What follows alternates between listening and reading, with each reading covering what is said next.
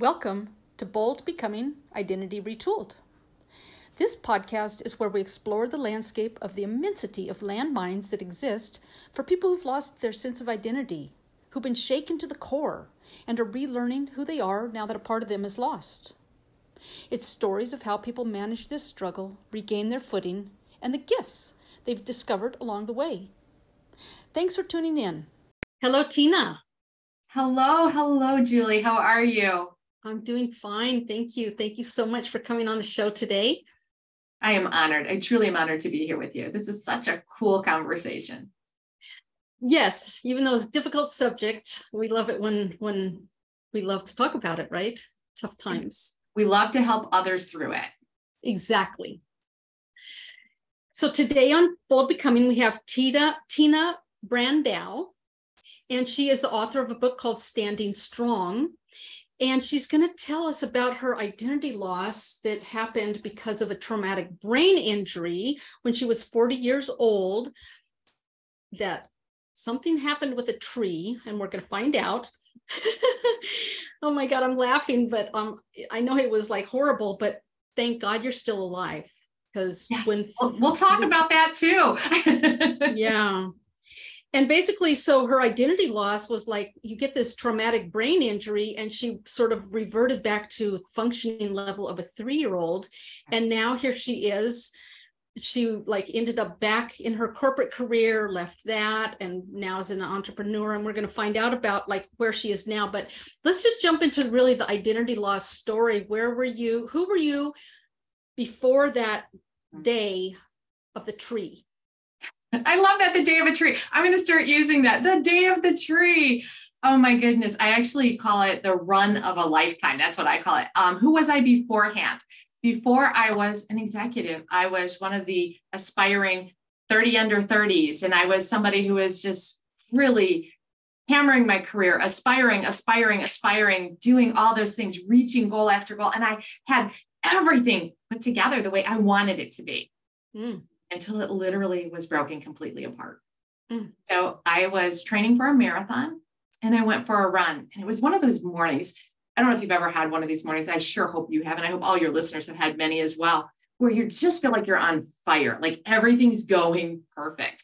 I was starting to run, I was training for a marathon and I went out for a run this morning and I'm clipping along. It's effortless. And I say out loud, this is the run of a lifetime. Mm. Oh, whoops. Little did I know how true that statement was going to become in oh just a moment. But I had actually, uh, I was running in a wooded path and a tree happened to have dry rotted and broke free from its roots at exactly the time that I was on that exact space in that path where it came down across the path. So, wait a minute. It wasn't even just a branch, an entire tree. It was a pine tree, 40 foot tall, 10 inch diameter pine tree.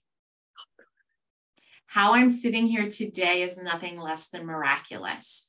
Just to be alive. And in fact, the trauma unit doctor, I was I sent, we have a lot of great health systems where I live, and I was sent to a tra- level one trauma center.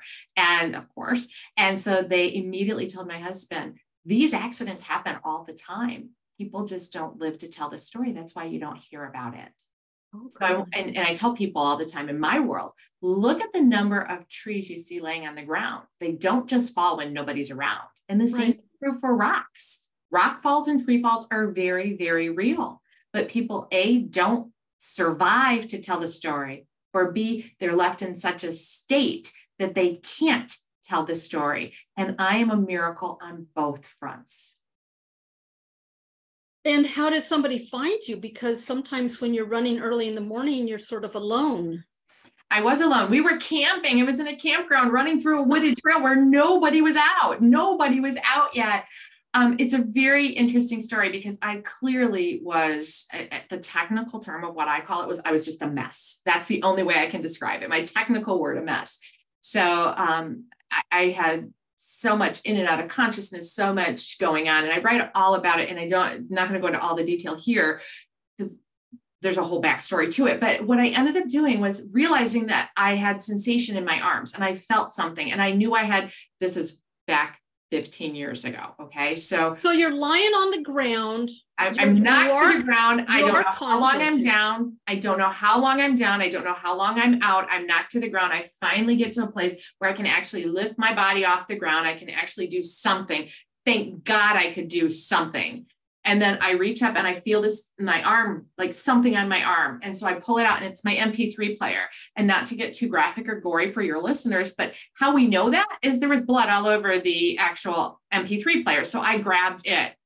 Obviously, it did nothing for me. I didn't know what to do. I couldn't think, I couldn't process. And it was just a, a blur of nothingness for me. Then I grabbed my other arm because I could feel something there. And I'm thinking, I've got to do something. I'm going to die. I mean, I knew I was bleeding, although I didn't know it was blood at the time. I knew there was something wrong with me. I found out later it was blood, but I pulled out my cell phone. Well, wait, what did you think it was if if you didn't know it was blood? What I thought it was sweating because I was running. Oh, okay. So it's like, you know, I'm just, I'm really, it's hot. I'm sweating. And then I got okay. really cold. And then I got really, really, really cold eh, to which later you went into shock, right? I was a bit. to which later the doctor says, it's just shock. Who says it's just shock? it's just shock. But I pull my shock, the body shutting down. Body shutting down, no big deal. We'll get back to you next week. No, um, so I pulled out my cell phone, which was a flip phone, and I just pressed buttons, and you can see my bloody fingerprints on there. And I just, I like literally, they believe I was smacking the buttons, and I can't say what I was doing or not doing with my hands, but you can see the fingerprints and all of a sudden I hear a voice. So I mm. must, the only conclusion that we believe to be true is that I must have hit the send button because it would redial the last number called. And the only word I could say at the time was bleed. Mm. And it just so happened by the grace of God that I had called my husband last. Mm. Had I called somebody else or he not answered in that point, I would have probably bled to death in that path that day. So he knew that I was completely discombobulated. He knew that I couldn't, uh, he knew I wasn't me and I wasn't, my words, my words were just, the word, even the word bleed came out like bleed. So he's like, whoa, what's happened to her? So he went and got a hold of the park ranger immediately, who came out on a four wheeler because they couldn't get an ambulance through the trail. It was too narrow. So my husband and the park ranger ended up finding me, getting me. The ambulance met me there. They rushed me off to a trauma unit. Again, a whole series of miraculous things happening right in front of my eyes. Like this is it's there's so many coincidences or God instances that unfolded together for me to be able to get to that ambulance to get to a hospital that it's it's humbling. It's beyond humbling. So yes, I had my life flipped upside down in about a second and a half. Um, just to cut in, you're sort of reminded me of two years, summer of 2021. And I'm not going to tell the whole story, but I was backpacking. I was alone doing cross country. My family had gone off ahead without me. I was like in the wrong place, um, all of this stuff. And I got down to where I was supposed to be and eh, going through this jungle where you needed like three chainsaws and two machetes to get one step ahead. And I fell. And as I was falling, there was this branch sticking up. And I was like, if I'm, tw-, and you know how you go in slow motion when you fall? You do. yes, I was, as I was falling, I was thinking, so if I'm 12, if I were 12 inches, if I was falling 12 inches to the right, would that would that um branch impale me in the eye, in the neck, or the chest? And how long would it take me to die out there because nobody's hiking there because there's no trail? Right. It's such a weird feeling when you know you you are just at the mercy of life, really. Really, truly, really, truly for mine, when it hit me, it knocked me down and out. So I had no more thought in that moment. So, and ironically, I heard a noise off into my right behind me. And what do you do when you hear a noise? You turn and you look. And as I looked, it hit me. So I just caught a glimpse when I went down. So I didn't even, honestly, this is a funny story. This is a very funny story. And I don't mean to make light of anything, but I have to share the humor along with it when I first heard the noise, I was 150 million percent convinced that it was a pack of coyotes coming out of the woods and they were going to bite me in the butt. And I was not going to have that that day. So I, I sped up as fast as I could. And they still to, still to today attribute my ability to be not having, not having had the tree come directly across my entire body. They attribute that to the fact that I sped up. So those coyotes actually saved me from actually being crushed that day. Now, when you're hit in the head, your brain bounces. So I have what was called a coup contre coup brainstem injury, meaning that my, my brain bounced off one side of my skull, off the other side of my skull. And because it was a downward force, it damaged my brain stem, which does some really important stuff. And it came down my back and blew out my low back because any friction that comes into your body has to come out of your body. So it blew out my low back. So I was the technical definition of a mess. So I went from having everything all together to being a hot mess that needed 24 7 care, someone to help me to walk. I couldn't put words together. My memories were just gone. I had a pet dog who slept in my bed and had been my pet for a decade plus. Her name became Dog on the days I could remember the word dog. It was a long journey and it certainly ripped away my identity of who I had become. So let's, I want to hear how that happens, what it feels like, how you like were seeing it happening. Mm. What is it? So like you you were unconscious and then you became conscious at some point? Yes. And then you kept and so then since you became conscious, how did it like how is it when you can just watch your life because you knew that you used to be able to do stuff, right? Did, or did you lose memory of that? So I initially I had no concept. Initially I didn't. I mean, in, initially, um, actually I, I talk about it in the book in great detail that I'm riding back. So my back was so damaged they did not they wanted me on in a C-collar and they wanted me on a backboard but they couldn't get it through there fast enough so they literally put me in this four-wheeler and the Ranger is holding on to me, and I hear him describing this person on the radio. And I thought to myself, that poor person, they're so hurt. Oh, I feel so bad for them.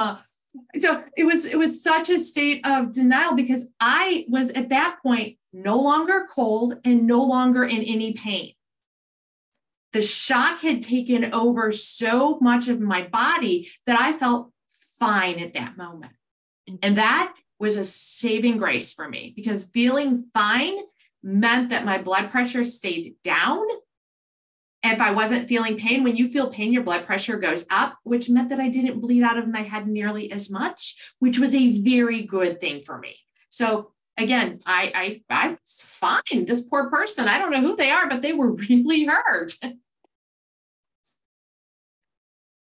So then you you get into you get stabilized, you get home or to rehab. Yeah.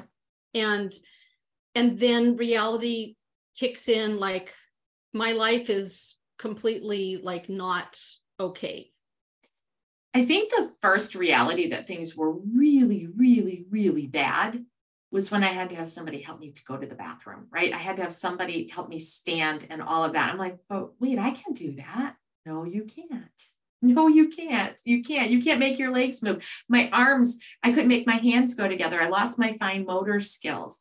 Um, but remembering that my memory was so bad and was so erased, what ended up happening along the way is I was obliviously unaware because my memories were gone. As my memories started coming back, the loss of identity became so much clearer for me because I then knew what I had lost. Whereas so describe that. Describe that loss of identity and realizing that you've lost your identity. Mm. So I'll give you one real specific example that transpired for me, and it was so shocking to me. Somebody that I had known for one, maybe two, maybe at that time, even two plus decades, I haven't done the math, came over to my house and she was talking to me. And I looked at her and she was such a sweet human being. I'm listening to her and I'm looking at her and I have no earthly idea who she is. I don't have any idea who she is. And she then proceeds to pull out a photo album. And she shows me all these pictures of me and of her. and we mm. look really happy and we've gone some amazing places together. And I have zero recollection of any of it. When that happens, it is the most uncomfortable feeling you can experience to know that you lived a life that other people know about that you don't. And I really tried to understand it. And people ask me how I felt in that moment when I saw those pictures. It would be like you looking at a picture of your friend's spouse. You have something in common with them, but you don't have the same emotional attachment. And that was kind of how it felt. It was emotionally void. It was beautiful. And I was happy that I had had a happy thing with this person, but there was no other emotion in it because it was gone. Now, what's really cool though is how much I got to learn about the brain and how the brain works or doesn't work, and how the new neural pathways developed, and when things came back to me and how they came back. So I today have most of my memories back. There are still some patches. And interestingly enough, there are some things that had happened in my life that I simply chose not to go looking for. Somebody would mention it and I'd be like, ah, that's okay. I'm not going to go looking. So they're still out there and I'm not ever going to try to find them if I don't have to. If somebody triggers the thought, my brain will probably go look for it. But I was able to create new neural pathways for most everything. But when you have that moment that the world knows about you and you don't know about them, it's a very humbling and scary place to be. Um, losing capacity over your mind, I think, is one of the worst things that can happen to a person. Yes. And especially an ongoing thing. Yes, absolutely. No doubt about it. And that's why I say to people now if, if you can do anything in this world, keep your brain healthy. I mm-hmm. encourage people constantly put all, if you can't do any other exercise, exercise your brain. I'm serious. If you don't have time for anything else, exercise your brain because without your brain, nothing else works. And it is a very, very scary place to be when you have a non functioning brain. I know, I've been there. So how so did you know that your husband was your husband? Okay, so that's the really cool thing. I knew my husband, I knew my son, I knew my daughter. I didn't know my dog who lived in the same house with us. I knew my mom, I knew my dad. I did not know my sister or my brother. There were so many people I didn't know who they were, but I remembered my husband, my daughter, my son, my mom, and my dad. The people I spent the absolute most time with, I remembered. The rest I did not remember. Mm-hmm. And it would be so interesting to me when somebody would walk up to me and be like, How are you? And I'd be like, I'm great. I'm thinking to myself, Who are you? and that's another thing that is so difficult is invisible disabilities. Yes. Because, you know, people like you look fine, but they have no idea really what's going on inside of you. Yes and then they get confused when things are different or yes. How was that so i think I mean, how, how did you go about like letting people know actually i don't actually have a clue who you are would you like fill me in so by the time I was able to actually talk and share those words, I was functioning better, right? Because I was functioning like a very young child in the beginning and could only put together a few words. So in the beginning, I couldn't tell anybody. I just literally sat and stared at them. Mm. I knew that something, I knew I knew this person or I knew of this person. This person was somebody. If they weren't in my house, excuse me, if they were in my house, they I thought they were friendly. Just like a young child, right? If you're near me, I think you're friendly. Right. As I got better, I was able to articulate more. And what did I do? I did it just like a young child. So you, Julie, you may come to me and I might have known you for 10 years and you say to me, how are you doing today, Tina? And I'd be like, do I like you? do I know you?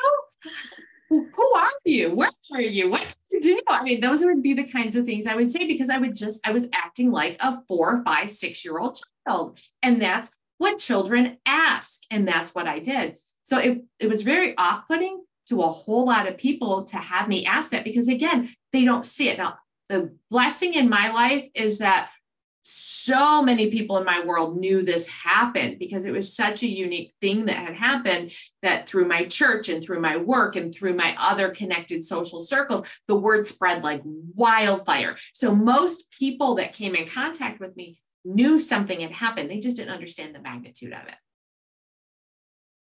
And you weren't in a position to explain it either because you were just like getting up to speed. Well, my husband did a fantastic job of protecting me because okay. here's the other piece I haven't mentioned to you.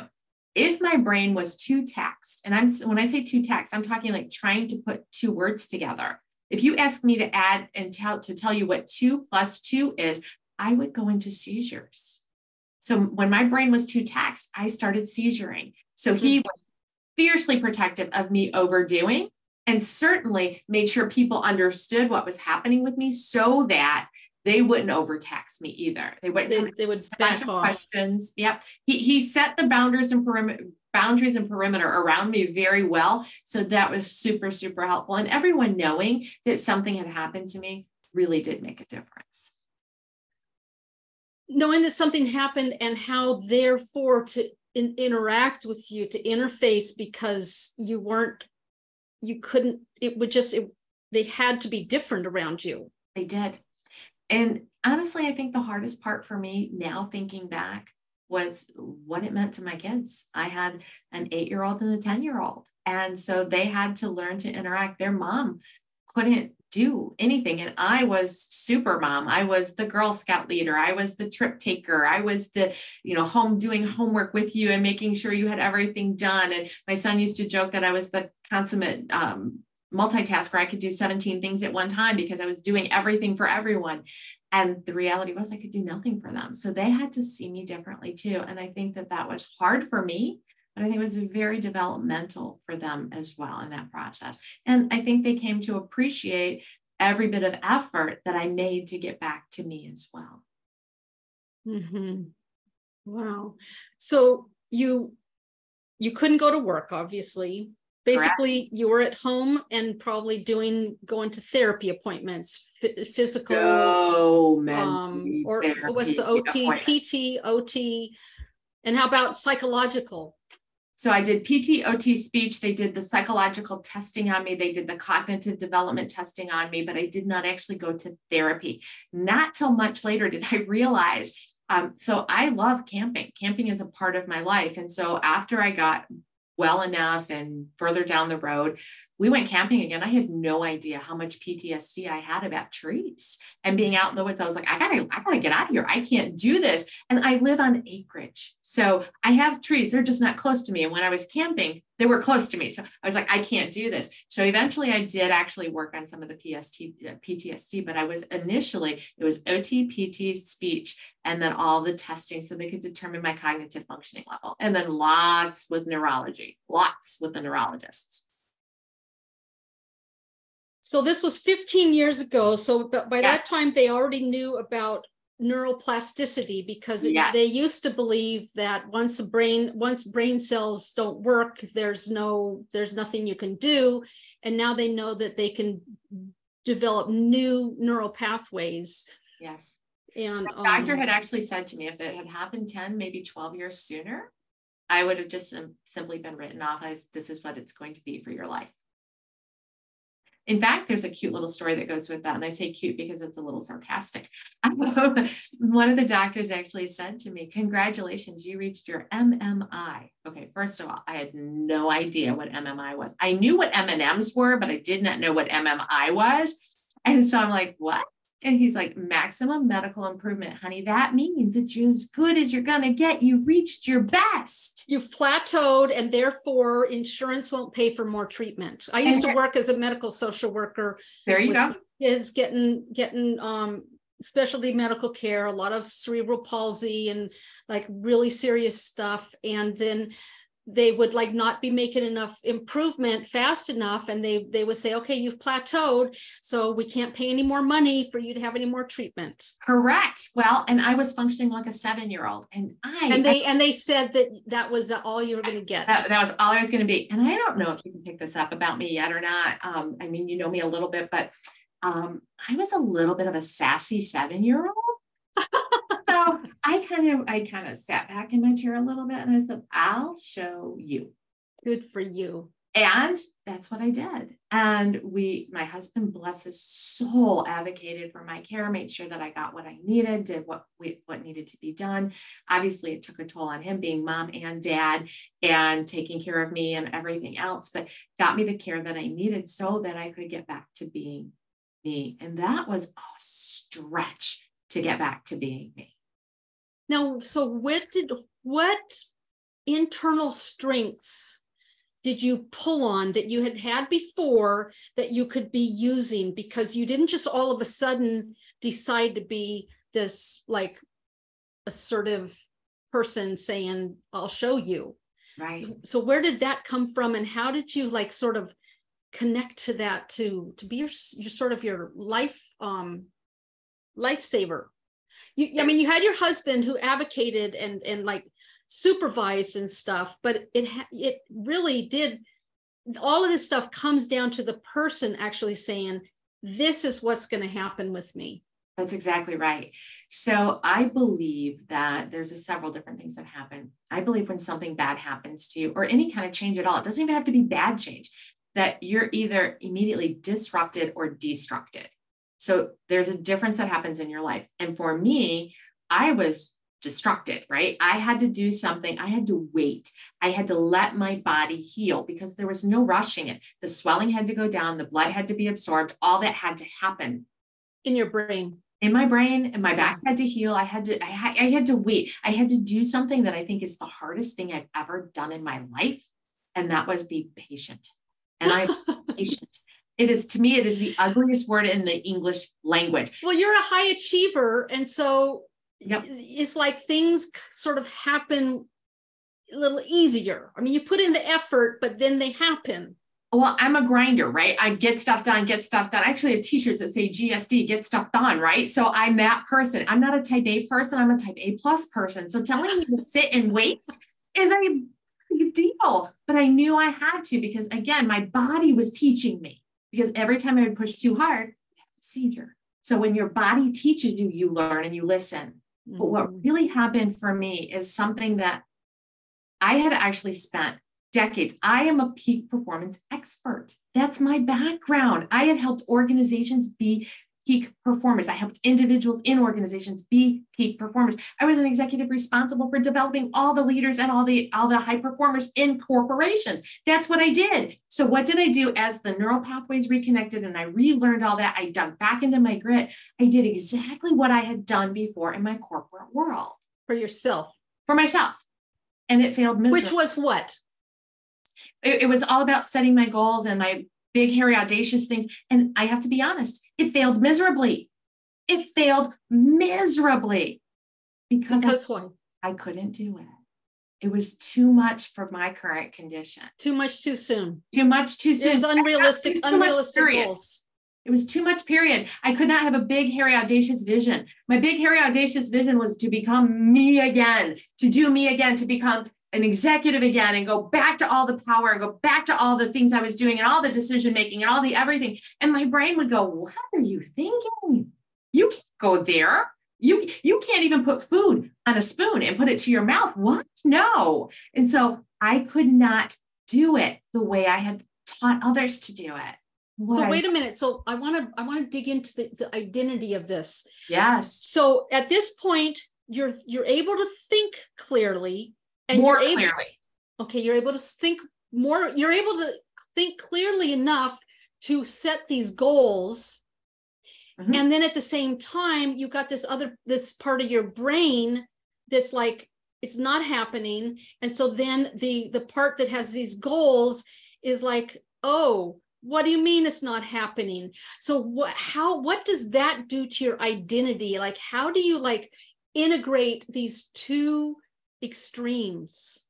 So it was actually a lot easier than I thought it would be because mm. what ended up happening is so I am a person who believes that the quality of your life is determined by the quality of the questions that you ask. Mm-hmm. So I asked the question if I can't do A and my, my body is seizuring, so I know I can't do it. Mm-hmm. So if I can't yet do it, what can I do?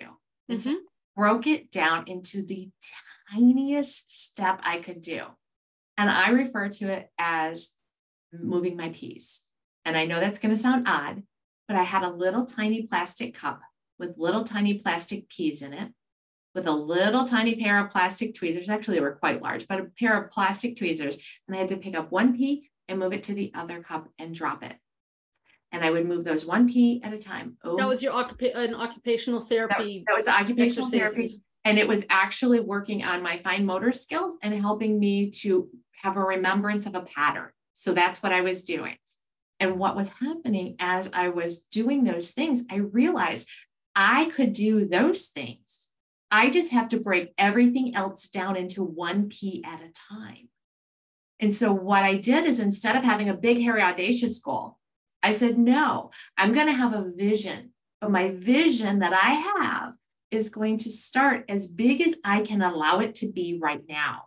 And I have to be okay with that because once I'm okay with it being this big and my body will let me and my brain will let me, I can then have a bigger vision. But what I realized along the way is that so many people around me didn't know where they wanted to go. Instead, what they would say is what they didn't want. I don't mm-hmm. want pain anymore. I don't want the thought anymore. I don't like the job I have. I don't want this. I don't want this. And I realized that that the visions I'd help corporations set were really super valuable for me right now, but I had to be okay with them being small. So I set my next tiny pea vision. And as I did, I would be able to then set a goal that went with that vision. I was able to set a plan that went with that vision. But most importantly, I think caused me to get back to where I was was getting true to what my values were today. There are so many people in my world that said values never change, values never change, values never change. Ah, uh, yes, they do. They totally do. Yeah, with these kind of events, they sure as heck do. Well, any type of change, your values can change, right? With right. change, your values can change. So my values before were all about aspiring. I told you that it was aspire achievement. Achievement, a thousand percent. I used to say I wanted. This is how I, I I categorize it for people today. I wanted to aspire before I expired. And my values changed to faith and family and inspiring before I expire. Mm. I had to focus on me, put my dang blinders on, because let's be honest about it. Let's be really, really, really honest about it. If I had looked at the number of things I did in a day compared to any other adult around me, I would have felt like a absolute failure in life. I couldn't even move a piece sometimes for six, seven, eight hours in a day.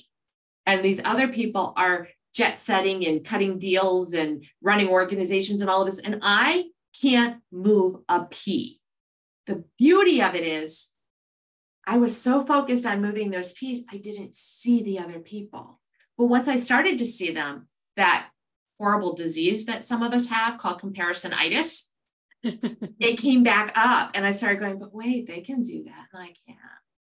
I was like, you know what? No. Instead, what I did in that very moment is I made a decision, and that's all it is. I made a decision that I am never going to compare myself to others again. I'm going to celebrate them and I am not going to compare, but I'm going to look internal and be grateful for the things I can do because I can do a whole heck of a lot right now that I couldn't do a little while ago.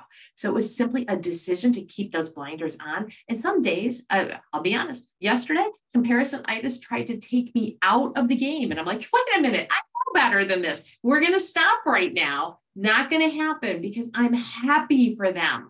I am so happy for them. And I think I've done what I want to do with my life. So, what I know is if I want that, first of all, I didn't want that that I was comparing to yesterday. If I want that, then I can have it. I just don't have it yet. And I kept my pictures on. And I think that's one of the biggest pieces that got me back to where it is, is losing comparisonitis. It does creep into my life sometimes, and I still have to stop it. Right. So we can't control the thoughts that rumble through our mind True. we can control how we respond to those thoughts yeah. so when you're having when you recognize that you're having comparison then you do a little interrupt yeah. and you're like i don't need this let right. me have this instead let me focus on what i can do instead Correct. And especially even like with these kind of injuries and I've had like lots of I have lots of like health stuff and I can't like I'm not like who I used to be. Right. And so even I can't even like compare myself to myself who I used to be because it's like no, I need to judge myself in this moment in, in this slice piece of time. Correct. And that's one of the things in my book that I talk about is um God, what are what is it? Anyway, in oh, I know it's so it's in productivity, is that mm-hmm. So I have a chapter on productivity. And the thing is, is that we measure our once when you're in forced identity transition, you're not measuring productivity, you're not measuring the same things. Correct. And you're actually more measuring just doing versus accomplishing. Like, did I show up and actually do try to move those peas today? Correct. Versus did I move those peas? Correct. It's not about how many peas you moved. It's like, did I, for the amount of time I said I was going to try, did I actually show up and do that? And and that's so important because you know, we get it so drilled in from like grade school through all school is like you have these requirements and everything has to be done on a timeline. And then you get into jobs and everything is about like meeting these external expectations.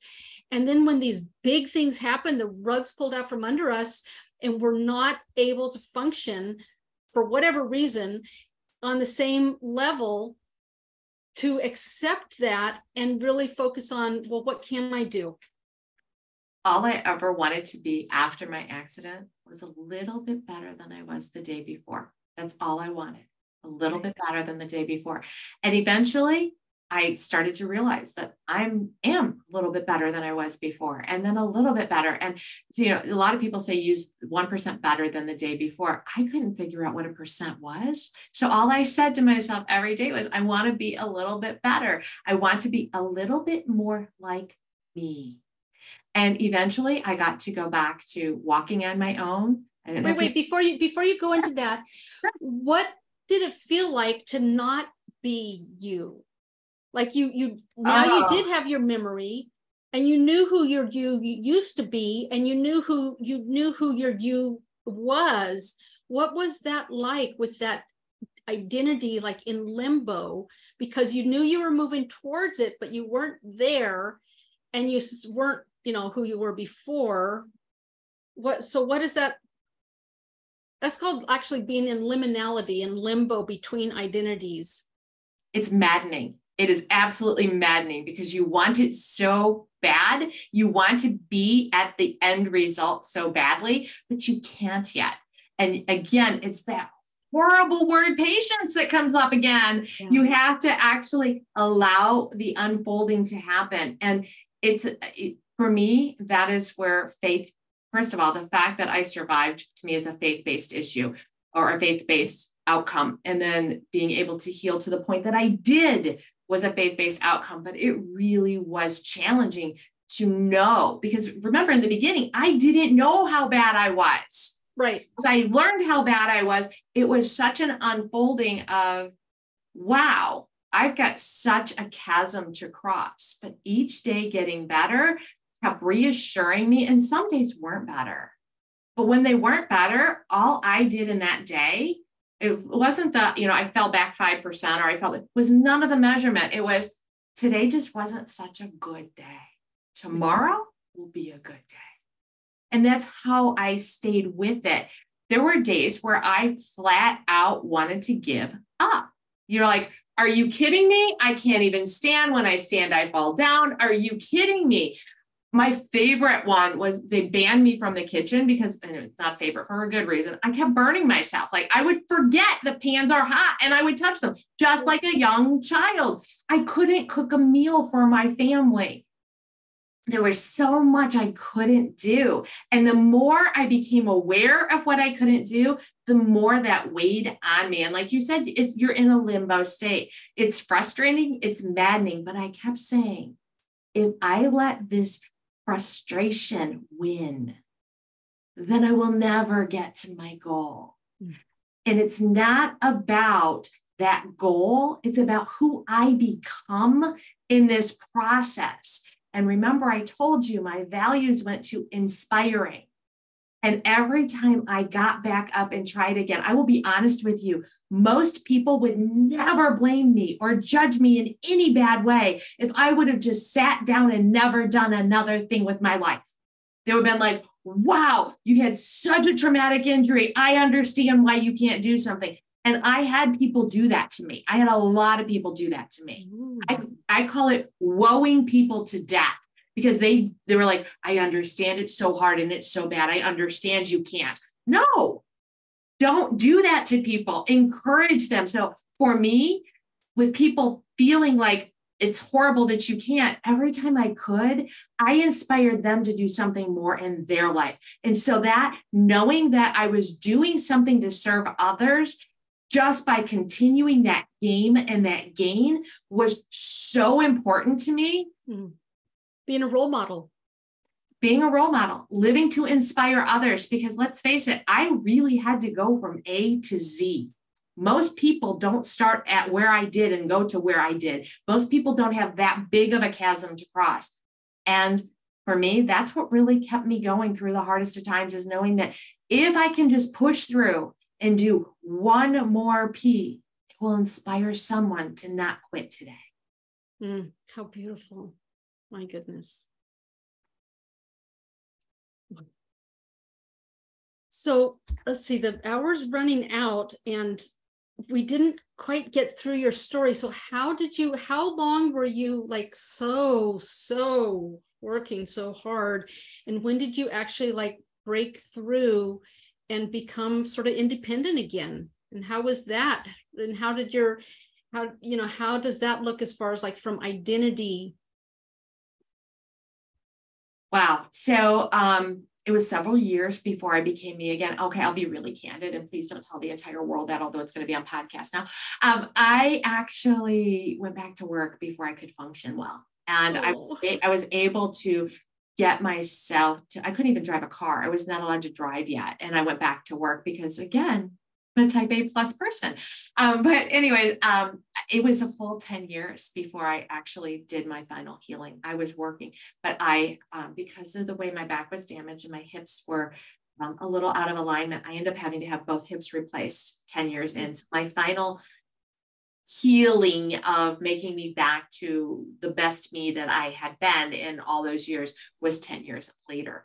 But I did do um, some things along the way, obviously returning to work and some other things within the 10 year time frame. But it really is, um, like I say, there's still some blank holes that are there. And I, I intentionally choose to leave some of them there, but there's still some things that are not 100% me. You can't tell if you didn't know me before. Mm-hmm.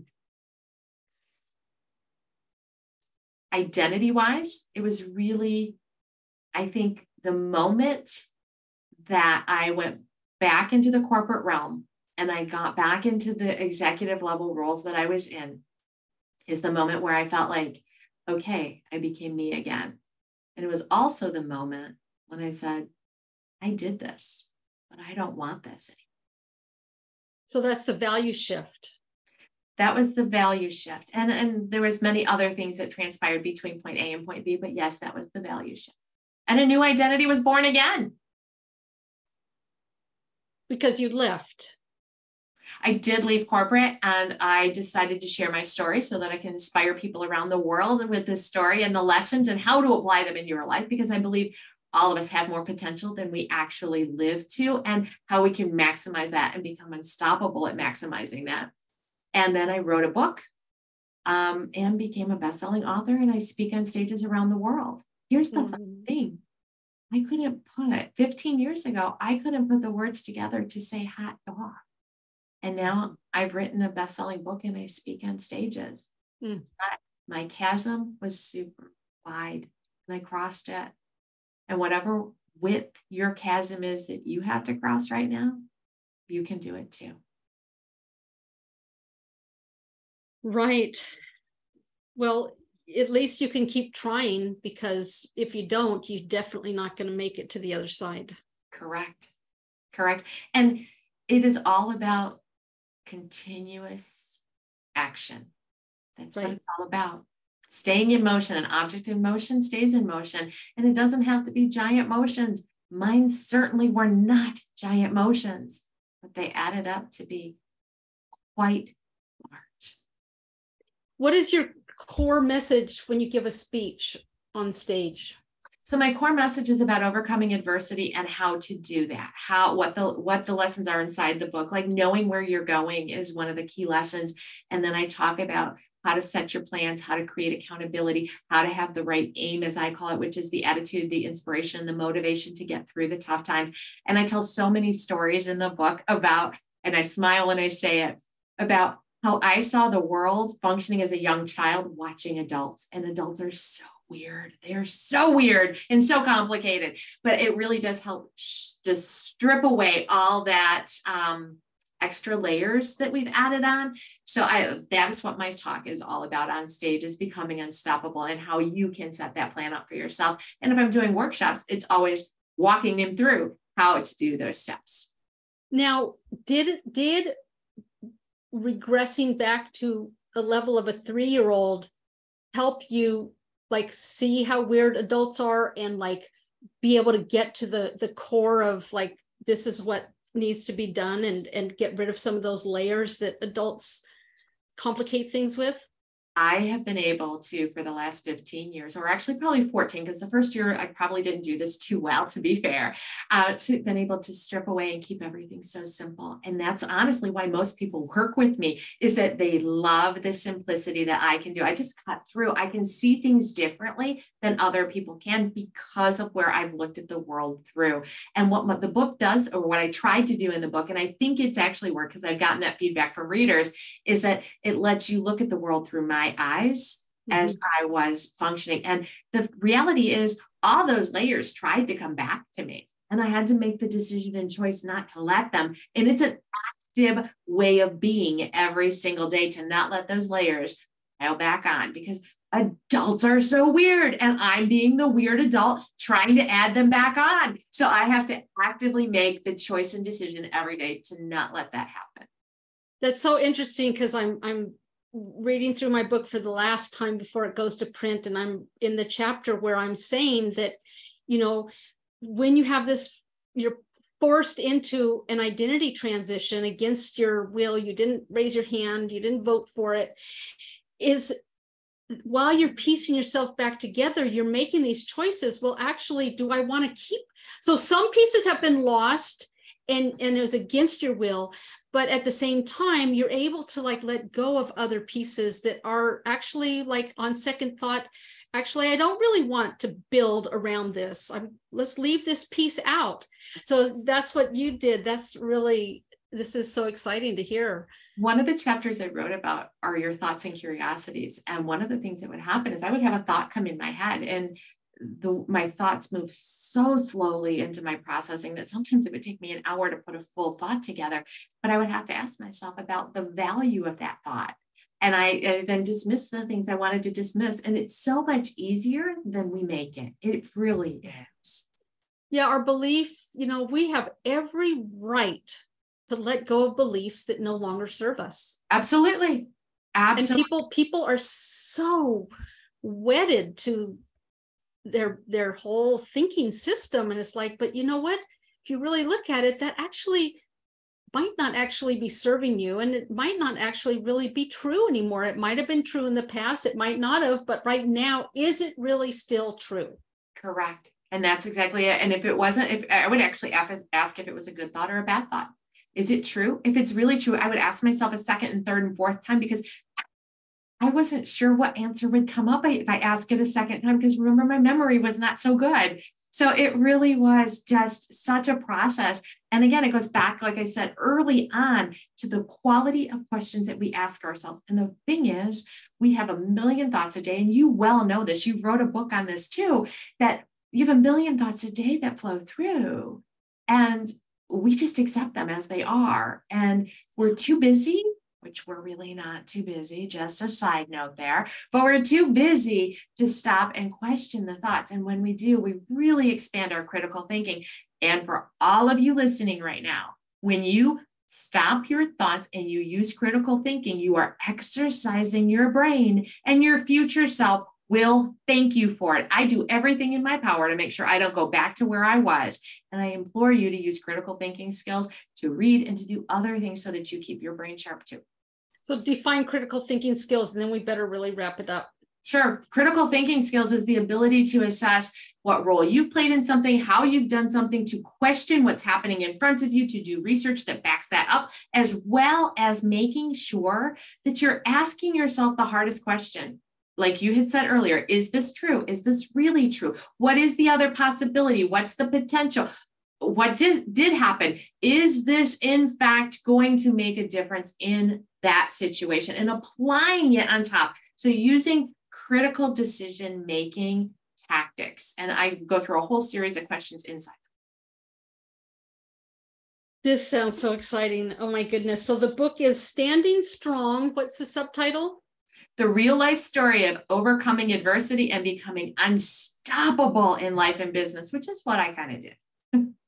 I help other people do that as well. Oh my goodness. Okay.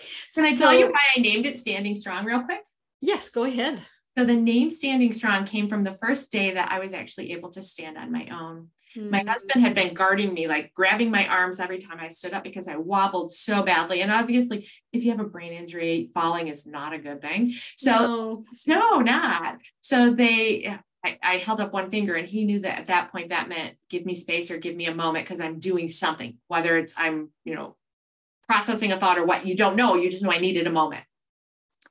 So he gave me that moment and he kept asking me, Are you okay? Are you okay? And the first three words that I was able to say to him was, I stand strong. So I named it Standing Strong because it's the way that I came back and the way that you can come back from your adversity as well. Your adversity, your change, or your setback. That is so beautiful. Wow. Um, real quick. Yes. Give me, give me in a nutshell your identity before the accident, your identity as you're recovering from the accident, and your identity now mom throughout all of it. It none of that ever changed. Mom, mom, and mom. I love being mom. I so love being mom. That's part of who I am and who I will always be. That beforehand was aspiring as corporate exec, doing flying in private jets, doing all that stuff, cutting deals, wheeling, dealing, all of it, the power, all of it, to really inspiring, inspiring, inspiring. Identity became somebody who wanted to help others achieve more. And now 3.0 Tina is not helping corporations achieve more, but helping individuals, leaders, entrepreneurs, people who don't have the resources corporations do, including individuals, helping them achieve more and reach their goals. Because let's face it, the biggest challenge in life that we all face is to become what's possible in our life. And I really strive to help people become unstoppable at becoming what's possible. Mm. And so, how can people find you online? And what um, takeaway do you want to leave with people? Finding me online. And what what do you what do why would they want to find you? You do you do coaching or what is it that you do? So classes? I do. I do. I was just going to say I do several things. I have community, I do classes, and I do um, individual coaching as well. You can find me at successcoachingsolutions.com.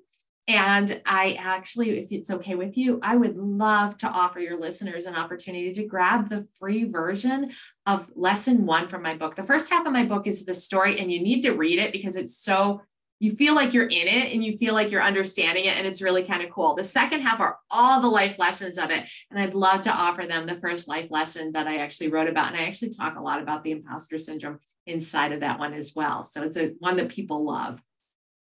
And so, how do people get that?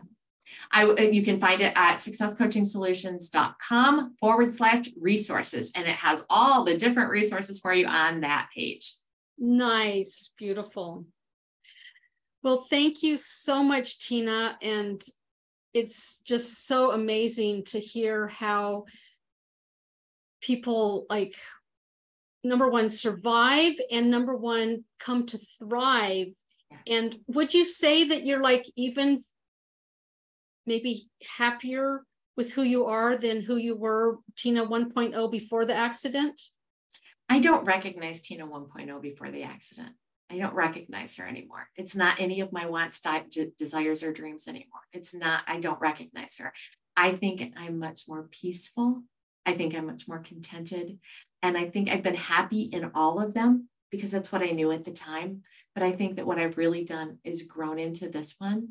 And I absolutely love it. And just for a little cherry on top, as of Mother's Day, my family actually uh, decided that I'm long enough out from my uh, traumatic brain injury now that I can actually start taking flying lessons. So they bought me my first flying lesson. So now I'm going to become a pilot as well. So it's never too late to actually do whatever it is that's in your heart and in your desires to do. So I just wanted to throw that little thing out there. If you're thinking you can't do something, it's never too late to actually start. Well, that is one powerful point to end on. Thank you, Tina. Thank you so much for having me. I've truly enjoyed this conversation. Thank you. And this has been Julie Brown on Bold Becoming. Hey there. The value that you got from this today, take it into your heart. Add value to it in your own life by putting it into practice and growing it to be part of your life, your daily habits, the takeaways that you got from this. Words and thoughts only take us so far. It's implementing on those words and thoughts that will change your life. Ideas are just ideas. Taking action on ideas is where growth happens, and freedom emerges from growth. Freedom from our past invisible binding. We're here to grow and release ourselves from our past constraints. With awareness, intention, and through taking action on new choices, we evolve. In this process, we exalt our pain and suffering into wisdom that empowers us. We all have the ability to transform and become that person we yearn to be. If today's episode added value to your life, please share it with others. And make sure to subscribe to Bold Becoming Identity Retooled. And if you might, take a minute right now and leave a review so that others can find out about this podcast. If you'd like to contact me for one on one coaching or to get on the wait list for my Tough Stories workshop, send me an email and we'll be in touch. Be sure to check out our free Facebook group of Bold Becomers. The link's in the show notes.